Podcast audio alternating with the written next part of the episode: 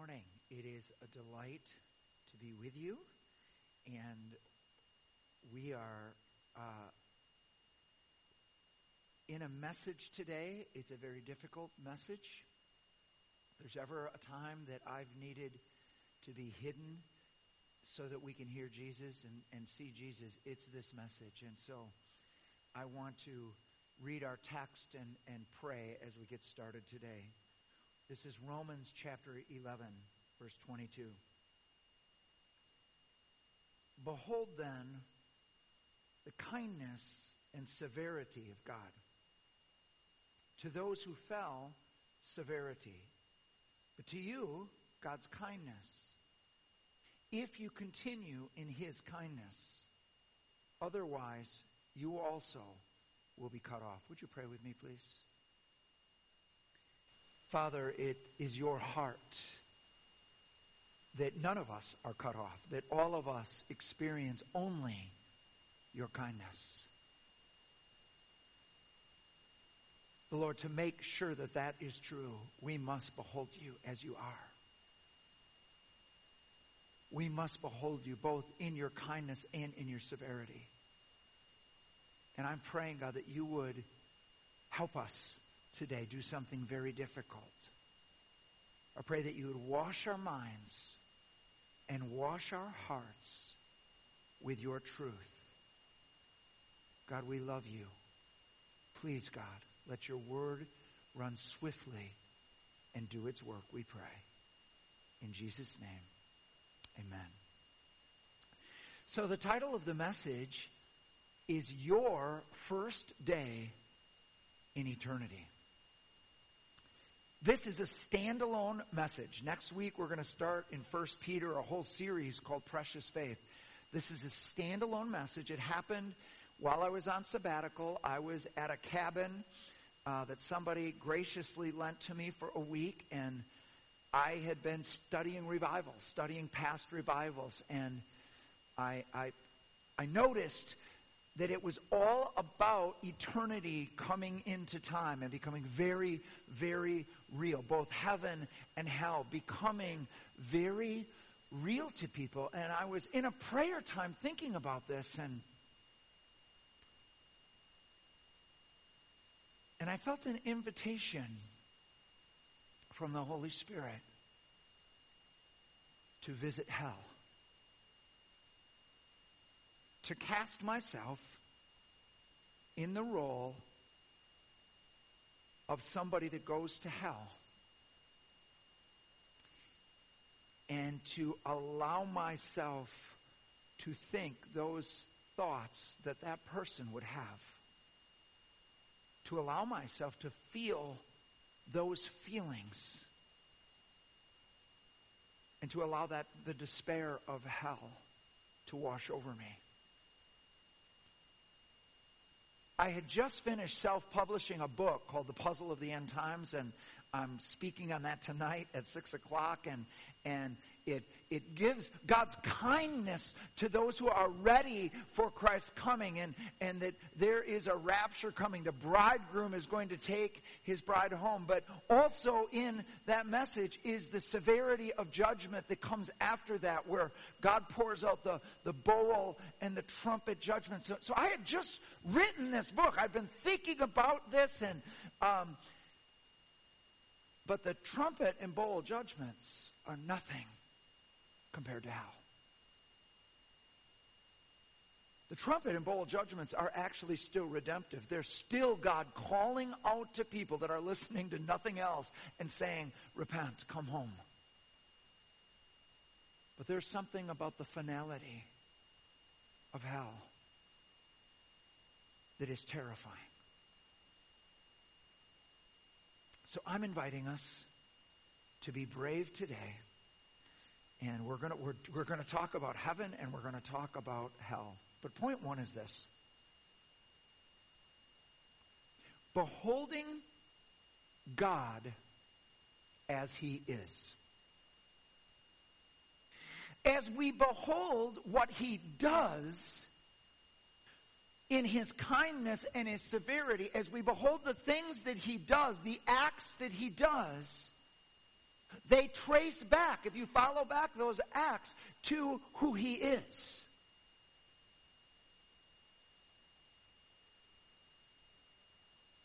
When Moses wanted to see the glory of God. And he said, Father, he said, God, he said, God, if I found favor with you, do this one thing for me. Show me your glory.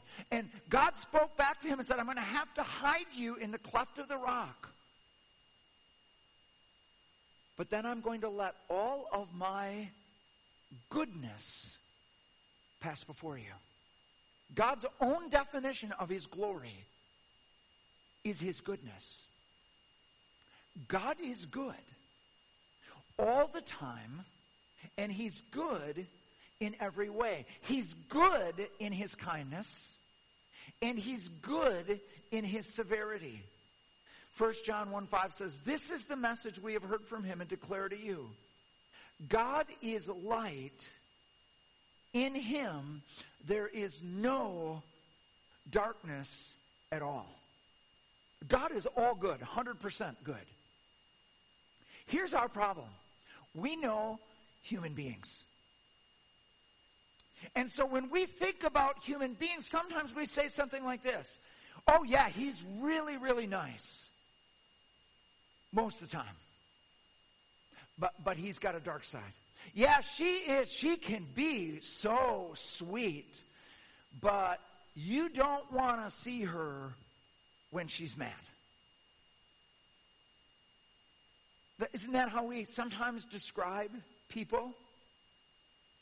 The Bible says this in James chapter 1:20 that the anger of man does not work the righteousness of God that when human beings do things in anger, they are often they often sin in their anger. They say things they shouldn't say, they hold grudges, they do things they shouldn't do, and destruction comes because of mankind's anger, which is why we need to take our anger and process it at the cross and give it to Jesus. But God's anger does work the righteousness of God. God's anger is perfect. It only does justice and righteousness. There's no dark side to God. He is a loving father, he is a holy judge. Both are completely good. Beholding God as he is. To choose only to behold his kindness will lead us to a presumption that tries to tame God. I'm reading from the book of Job, verse 41, 5 and 10.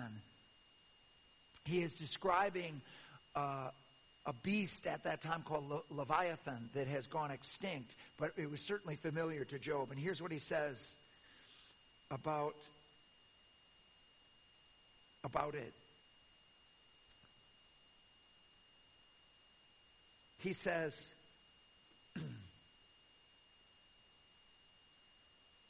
Can you make a pet of it like a bird? Or put it on a leash for the young women in your house? No one is fierce enough to rouse it. Who then is able to stand against me? Who has a claim against me that I must pay? Everything under heaven belongs to me. God says there's this wild creature that you can't put a leash on. You can't make it your pet. And what he's saying is this stop putting a leash on me. Stop trying to tame me. Stop trying to reduce me to something that you find as being safe. As, of course, in C.S. Lewis's favorite words uh, uh, quoted about Jesus. Oh, he's good, but he's not safe. I, I get it. I get why it's pleasant to behold only his kindness. But if that's all we're willing to focus on is his kindness and his acts of kindness, and we shut out his severity, we're, we're, we're, t- we're trying to tame God. We're trying to put him in a box, and it's going to lead us down a bad way called presumption, where the God that we have made isn't God. The God that Job's friends had made, that they had tamed, and they said, No, no, Job, this could never happen to you. If you you sinned, you've done something wrong. That's why all this thing has happened. And God isn't like that. God is like this, like this, like this, like this. And they gave their little box. And when when God appeared to Job, he rebuked Job's friends and said, They have not spoken what's right of me. They've tried to make me something that fits into their little idea of what I should be and I will not be on any man's leash. I am God. N.T. Wright talks about this problem, and he says, We have, in American culture, sometimes made God to be that grandpa that's in a rocking chair by the fire. He's wise and harmless.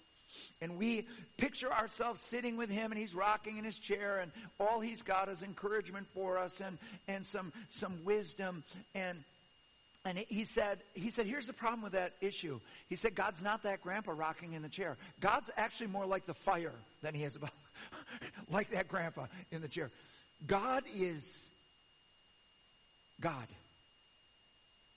And we do, we do not want to make him something that he's not. Or we'll end up with a box that the real God isn't in. Now, to behold only is his severity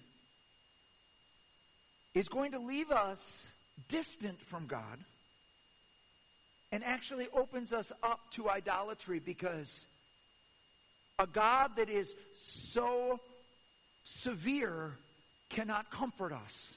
And so we've got to find comfort in this world. So we're going to find comfort from other things. And God is so holy, God is so distant, God is so severe that He can't help us in our everyday things.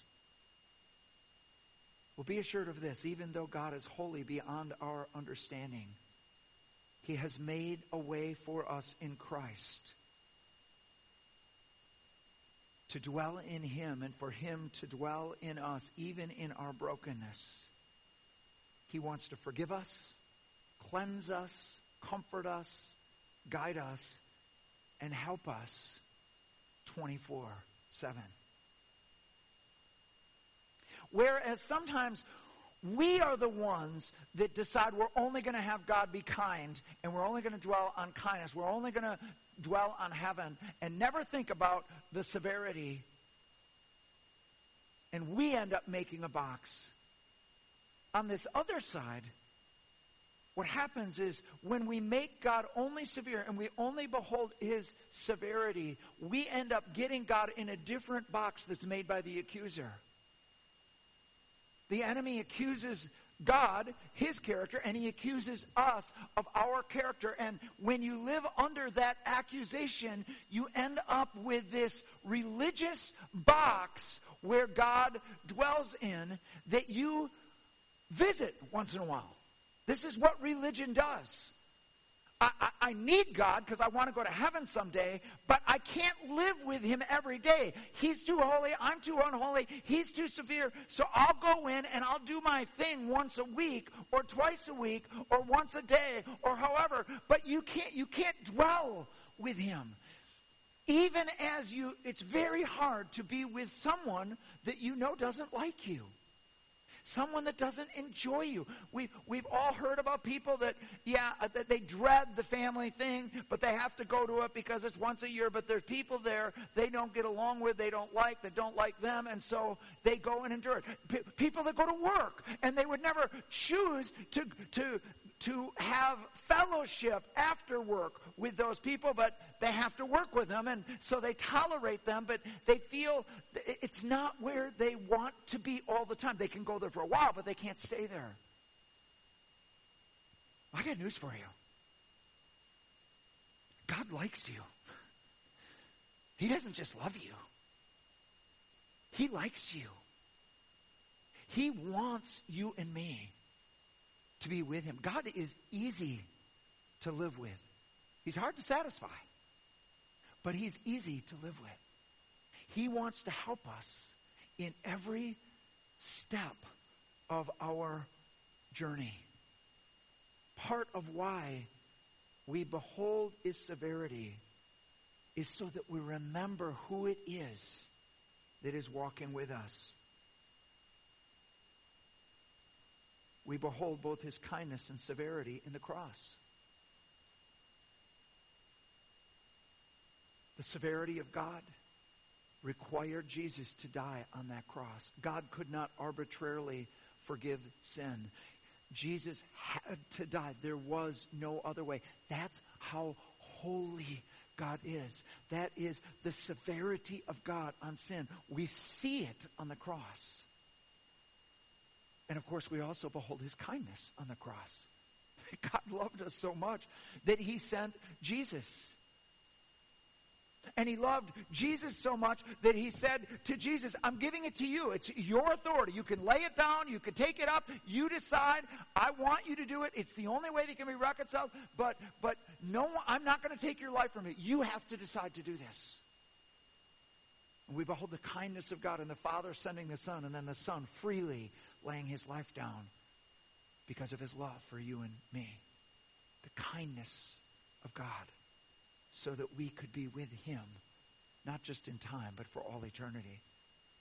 And we behold his kindness and his severity in heaven and in hell. When I was studying hell a few years ago, I was doing a very in depth, I was actually writing a book on hell, and I was reading every book I could find on hell. And I read one by one of my favorite theologians named David Pawson. And he wrote a whole book on hell, and he said what startled him as he studied hell from the New Testament is where Jesus spoke about hell. Jesus did not use hell to threaten those who were against him. Jesus spoke about hell most often to his closest friends to warn them. Warning them of, of two things. One, that he, th- that he didn't want them to end up there. That there is a hell to shun. And he doesn't want any of his, his friends to end up in hell. He doesn't want any of us to slip off in presumption and end up shocked that we're in hell. He doesn't want any of us to be the guy that he says in Matthew 7 that many in that day will say, Lord, Lord, that won't enter the kingdom of heaven. Depart from me, you who practice lawlessness. But Lord, we went to church and we prayed and we did miracles and we prophesied and we had all kinds of stuff in your name. And Jesus is, with tears in his eyes, will say, Depart from me.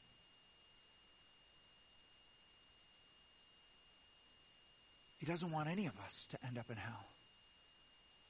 But I believe the other reason that he talked about hell is, is that he wanted to know his closest friends, his partners in ministry, what the stakes were. Eternity. Eternity is at stake. Proverbs says that if, if hell and death are before the eyes of the Lord, how much more the hearts of men? God sees eternity. Time is just this little breath.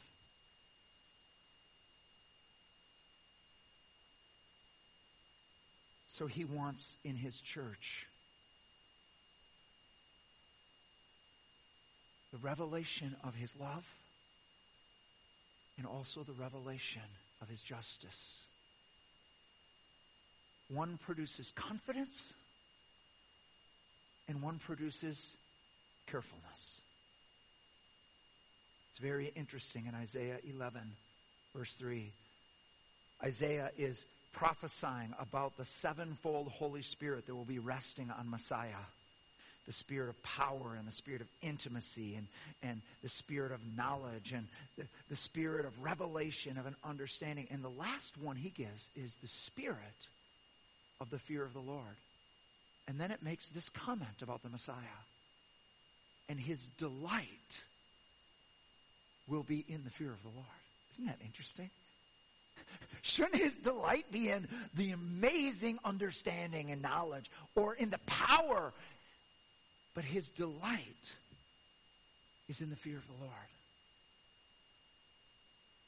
When we, when we understand what the fear of the Lord is, it can become our delight too. Paul talks about it in 2 Corinthians 5. He says, he says, whether I'm in the body or out of the body, my goal is to be pleasing to him. For we're all going to stand before his judgment seat and give an account of what we've done. Therefore, knowing the fear of the Lord, we persuade men. The Paul says, I'm only living for one audience, and it's him. I'm living in view. I know he's watching me. I only need to please him. And and well, how do you please God? Uh, guys, God doesn't just look at your actions, He looks at your intention. If you're trying to please God and you're living for Him, He's easy to please. You know who's hard to please? Everybody else. And when you live in the fear of man and, and you got to please God and you got to please this person, this person, this person, this person, this person, and you got to please yourself, it, life becomes very burdensome and hard. But there is a delight when we only have to please that audience of one. And if everybody else is unhappy, I love you, but my identity didn't come from you. My identity is in Him. I love you, but I can't live for you. I need to live for Him. Proverbs 16:6 says, "By the fear of the Lord people depart from evil." The right fear of the Lord empowers us to stand against evil, to depart from evil. Second Timothy, it says, in the last days, people are going to have itching ears. They're going to surround themselves with people that will say what they want to say. And people are going to end up having a form of godliness without the power of godliness. They will look religious and have religious words, and you would say from the outside and from hearing what they talk about in the songs they sing that they must be godly people, but they no longer have the power to live a godly life. Friends, I just really feel like we're, we're in that time right now. I think we've lost the fear of the Lord largely in America. The fear of the Lord, the right fear of the Lord, empowers us to depart from evil. And then I love this Psalm 19:9 that the fear of the Lord makes us clean. When I thought about this day, I thought about how God, in this shutdown in America, is using it to realign his people. And so, what we're doing outwardly, of course, what we've all learned to do is you got to wash your hands and I wash my hands, and Alice says that's not long enough. It's got to be 20 seconds. You're doing nothing by just doing it. And so it's a discipline, isn't it? To, to wash your hands and stay under that fountain until you're all the way clean. And we're spending a lot of time cleaning outwardly. And I think what the Lord wants to do is, is realign us inwardly. He wants us clean. And so, both this morning and this evening on the puzzle of the end times, I believe God's bigger um, goal in this is to clean us with the right fear of the Lord. He wants to pour out the spirit of the fear of the Lord that Jesus delighted in. All right. Your first day in eternity. Let's visit heaven first if you go to heaven.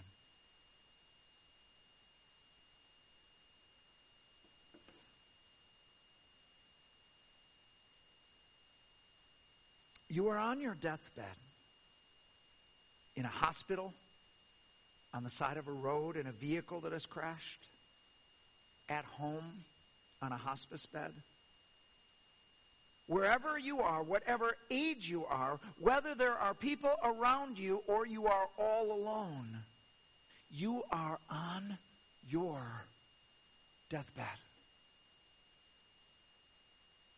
Suddenly, a change occurs.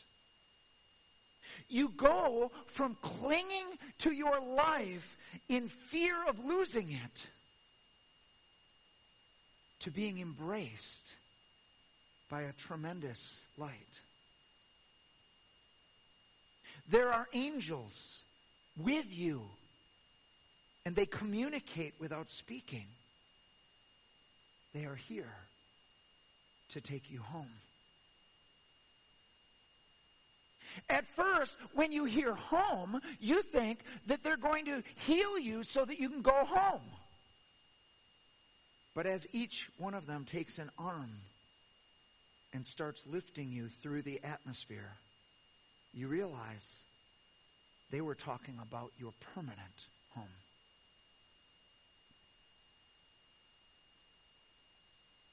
Your arrival on heaven's shore.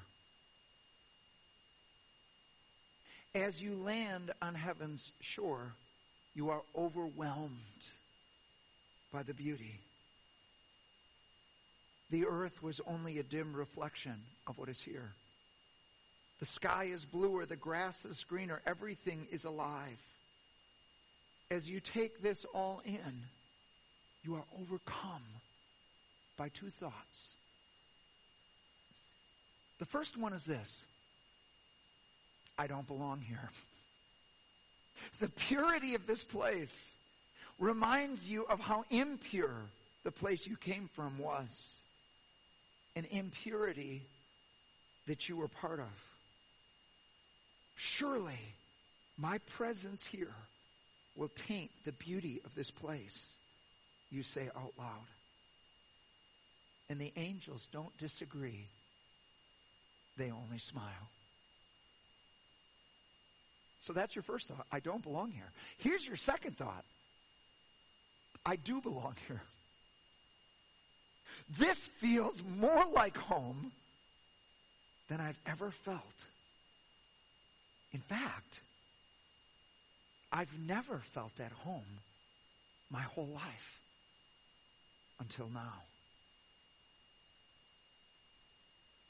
I was made for this place.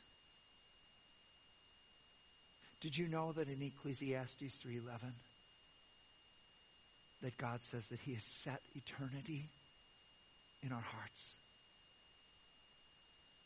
That even as we are walking through time and God will make every everything beautiful in its time down here. He is testing the human race because we can't know, it says in Ecclesiastes, uh, what our end is. We can't see the beginning from the end. We can't see the, the, the big puzzle. We don't get to see what, what, what the puzzle looks like. We're experiencing it piece at a time, piece at a time. And but we can't ever fully enjoy anything because there's this eternity that is in our heart. And we were created for eternity, not just time. And so when we get home, we will really be home. Our bodies here will have been seen to be tense, that were, we were just camping out down here. But the Bible says that we have a permanent body that is going to last for all eternity. The emotions you experience. As you now see what you had only believed for, you feel a tremendous relief. Whatever sins you committed, you gave your life to Jesus. However up and down your life with Christ was, you and he made it here.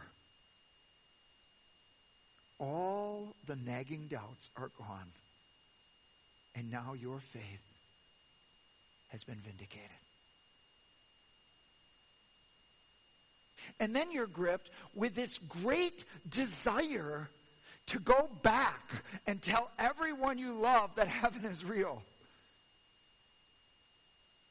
You are answered immediately by the thoughts of one of the angels. Your time of witness on earth is done. You are now part of the great cloud of witnesses that is waiting for this part of his story to close. Your battle is over. Now come into your rest. But but if they only knew, you object. But the angel is firm. Others will have to tell them now.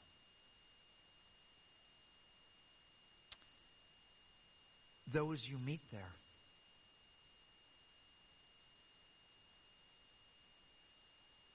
As you come up on heaven's shore, beholding the beauty with these angels by your side, a group of people is coming toward you.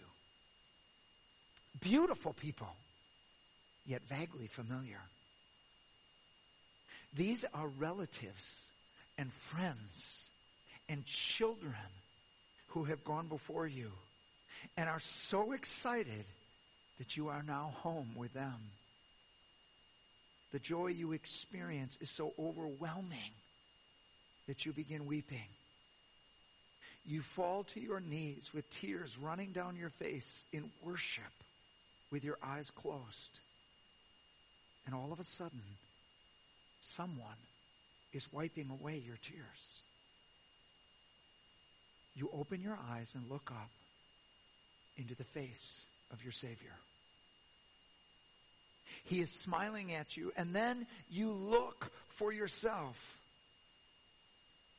and you can see the holes in his hands that he continues to wear above.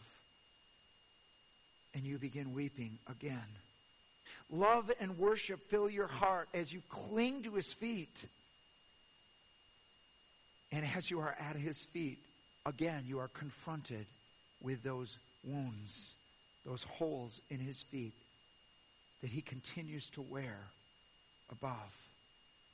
You simply say, Jesus, you died for me. I love you. He raises you up and communicates without speaking, but with great joy on his countenance. Yes, so that you could be with me forever. And then he says these words aloud Welcome home.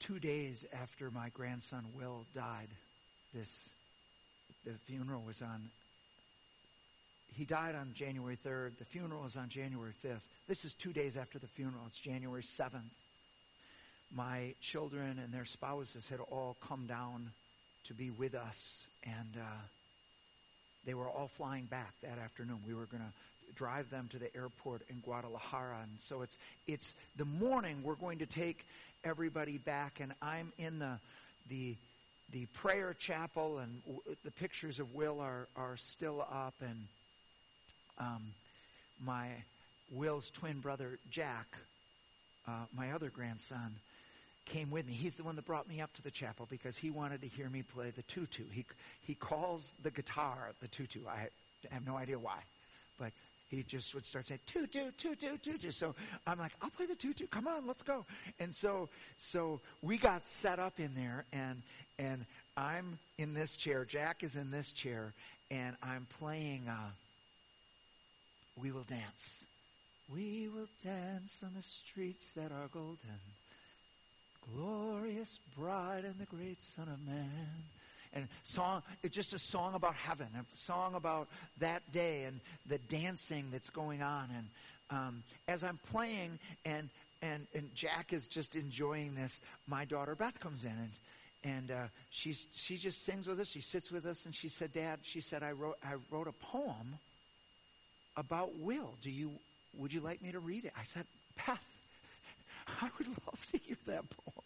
So she goes back to her room, and while she goes back, people start coming in. I say, hey guys, Beth's going to come and read a poem that she wrote about Will. And pretty soon they're telling everybody, we, got, we get the whole family gathered in this spontaneous gathering, and Beth comes and reads this poem about Will being in heaven and what he's experiencing there and what we're experiencing here is just absolutely beautiful poem. And but we're, we're all just there, and there's just this, just this sense of awe there. And I, I give the guitar to my son, Matt. And uh, Matt, right now, is not in a great place with his faith, but, but he's an unbelievable musician, and he loves us, and he can play anything. And he used to be a worship leader, so he knows every song. I said, Matt, would you mind? Would you just mind playing some, some heaven songs? And he goes into a medley of songs. He starts with I'll Fly Away. We're singing I'll, I'll Fly Away, and people are struggling with verses. Everybody's got their phones, and we're just singing I'll Fly Away. Oh, glory. I'll fly away. Then he does, May the circle be unbroken. May the circle be unbroken by and by, Lord, by and by. And we've got people doing verses that they're getting off their phones, and, and, and it's just. It was like it was heaven on earth. It was like Will was in our midst. That he did swing low, sweet chariot. Swing low, sweet chariot, coming for to carry me home. Swing low, sweet chariot, coming for to carry me home.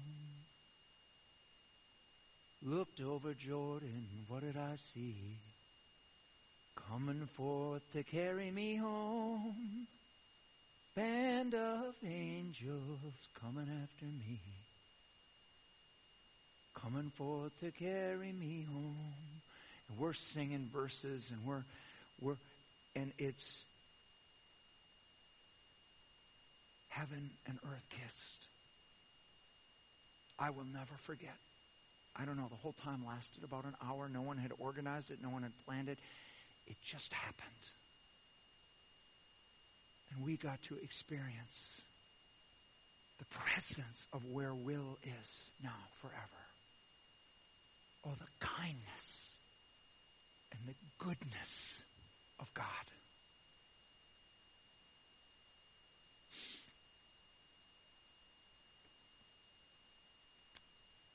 Last point. If you go to hell.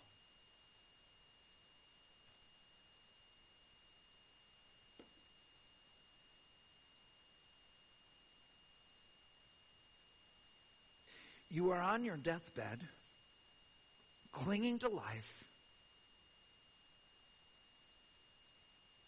You might be alone because of a car crash.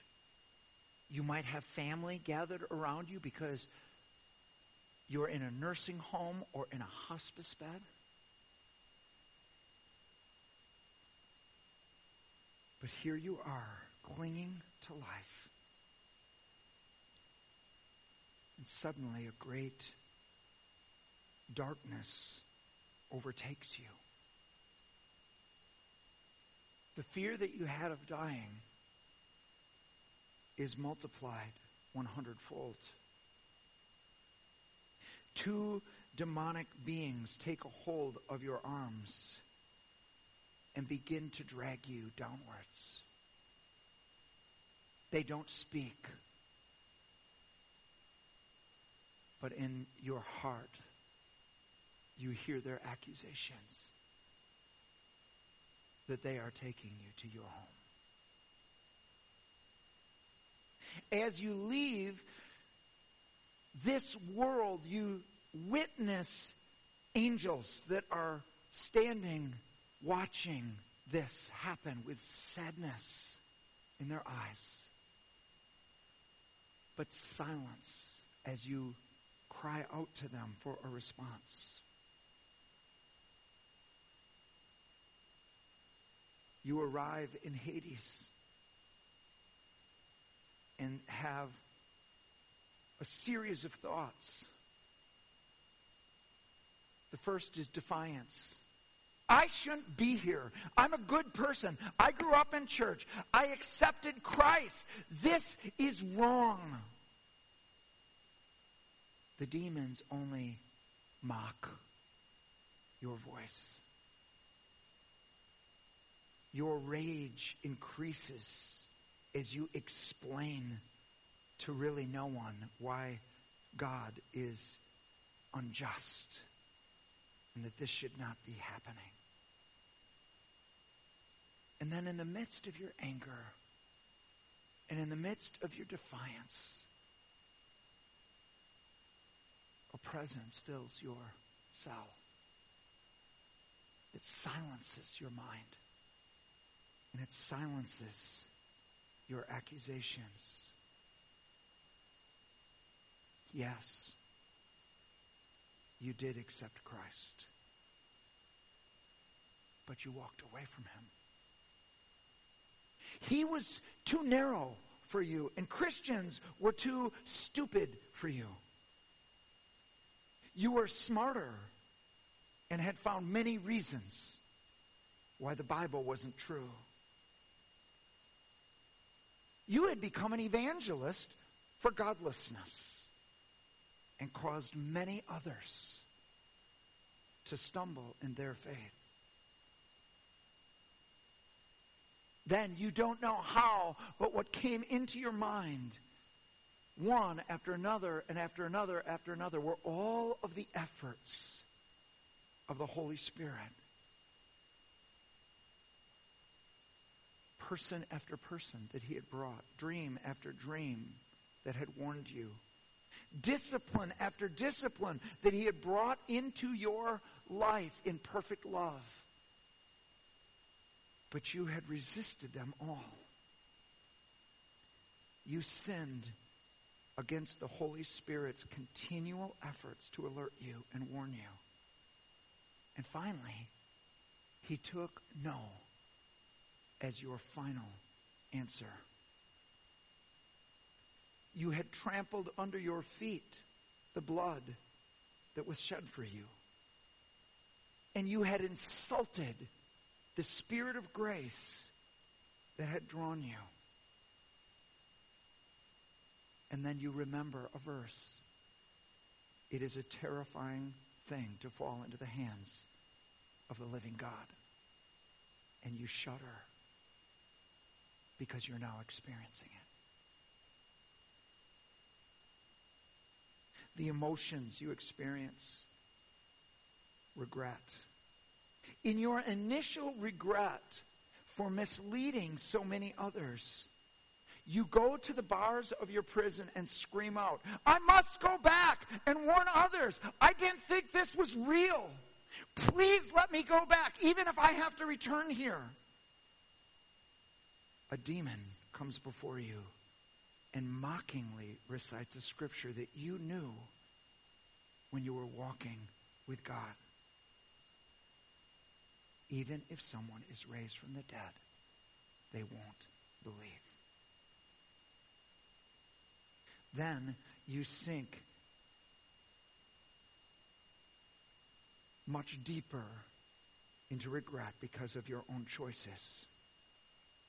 You think of Jesus and his love and your initial devotion to him, and that all you could have had with him, not just in time, but for all eternity, that you chose to go without. You could have gained heaven, but by your own choice, hell is your destiny. It is just that you are here. The other emotion is hopelessness. You know that this is going to be an eternal, irreversible judgment. From your time being a Christian, you know that where you are right now is not hell, it's Hades. Hades is only a waiting room for the final judgment. After that judgment,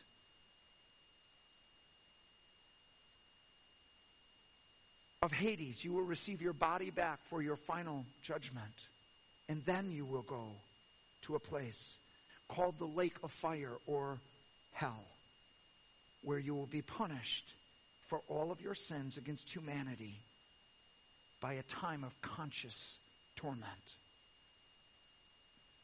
The sin of rejecting Christ, of turning your back on God, will be that you will then perish in the eternal fire. You will be destroyed, body and soul,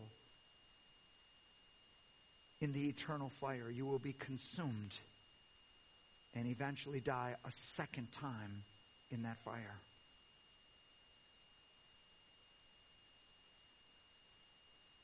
Those you meet there, no one except the occasional tormenting demons that you only that only accuse you. You know there are others here because you can hear their cries. But you don't see them. Truly, this is the outer darkness. And then you have this thought that what was true of Judas is now true of you. It would have been better for him if he hadn't been born.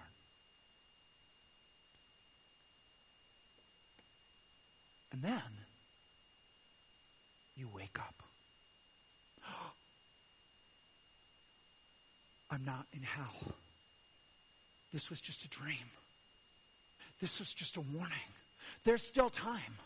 There is still time for me to repent. There's still time for me to wake up spiritually. There is still time for me to say I'm sorry and to be forgiven. Not just for my sins, but for my attitude. That God has to forgive me, that God has to give me heaven. No one has given anything to God that God has to repay him.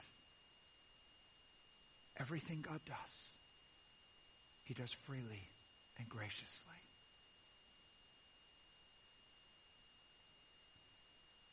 I want to pray two prayers as we close this morning. The first, if you are listening to this, whatever age you are, whatever state in your life you are, and you are not sure that heaven is your home, that you related to many of the thoughts that that man was having in hell, and you don't ever want to be that person. And today, you want to come to Christ. The Bible says that hell wasn't even made for human beings. It was, it was made for Satan and his angels. No human being has to go there. Jesus has already died for your sins, but you do need to repent and come to Christ. And so if that's you, I would invite you right now to just open your hands like this, and I'm just going to pray a prayer that I would encourage you to pray after me, out loud if you want, or to yourself, whichever way. Whoever calls on the name of the Lord, it says, will be saved. Jesus, I come to you right now. And I say, Lord, thank you. Thank you that you died for me on that cross. God, I know I'm a sinner. If I got what I deserve, I would go to hell. But God, you have died. You have died in my place. You have taken my punishment for me so that you could give me this gift of forgiveness and eternal life that includes heaven. And so, Lord, I repent of my sin. I repent of my sinful attitudes. And I say, Lord Jesus, I'm opening my door. Come in, wash me, save me. I receive, even right now, that gift that you give of eternal life. Holy Spirit, please, I never ever want to resist you again. Come and dwell in me and secure me and seal me and walk with me all of my days. Thank you, Father, for hearing this prayer. Thank you for sending Jesus.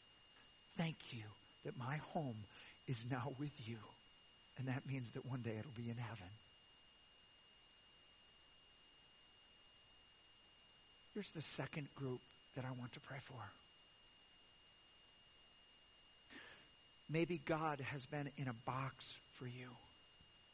Maybe you've refused to think of his severity and you, you've just been living a little presumptuously and just a little flippantly before him. And you, you are wanting to get God out of that box. Say, God, I, I, I, want, I want both. I, I want both kindness and severity to be revealed to me so that I can walk closer to you. Or maybe you related more to that other box where God has been so severe that you've had to uh, uh, just put him over here. You've been so convinced God doesn't like you and that God doesn't want to be near you and that God doesn't want to help you and, and live with you that God's kind of lived over here in this really holy place and, and you've had to comfort yourself with other things and, and, and you just kind of visit God once in a while and get it over with. And you want God out of that box. You want to experience his closeness and his kindness and his tenderness and his willingness to dwell with us right now. If either of those are you, would you mind just opening your arms and we're going to pray? Lord, you take us as we are. Amazing. Now, Lord, we want to take you as you are. Would you break any box of presumption? Any, any way we've tried to tame you down and just say, no, no, God's only nice, He's only kind, He only does good things or kind things, that God would never judge, God would never do something severe. Lord, we, we don't want to tame you. We break that leash, we break that box and say, You are a holy, just God. There is a heaven and a hell. And we want to live before you as you are. Please, Lord, let my delight be the fear of the Lord, even as it was Jesus. And then, Lord, wash away that other box where we believe accusations against ourselves and accusations against you and make you this severe God that, that no one could be close for very long. And, and God, we just, we break all of those thoughts, Lord. You have revealed yourself in Jesus to be the kindest, most loving, forgiving being in the whole universe. You have revealed in Jesus through the cross the plan that you want us with you. You want to forgive us. You want to fill us even now with your Spirit. Thank you for Jesus. Thank you for making a way. Lord, wake me up to your kindness and your goodness Lord, I, I break agreement with every lie that accuses me or that accuses you. I break agreement with those lies because you are kind be all, beyond all measure. Now, Lord, wash us. We're putting our hand in yours. And Father, I pray that we would carry your message to a world that is before you. Not only are their hearts before you, but their eternity is also before you. Lord, help us be burning witnesses while we can. We are still here. We still have a chance to declare your gospel. let us make the most of this chance. And may a great harvest come in, even in our lifetime, we pray. In Jesus' name, amen. God bless you. The worship team is going to come and do one final song. If you would like prayer, I'm going to, I think we're at the time right now that you could click on that. But thank you for being with us today. God bless you.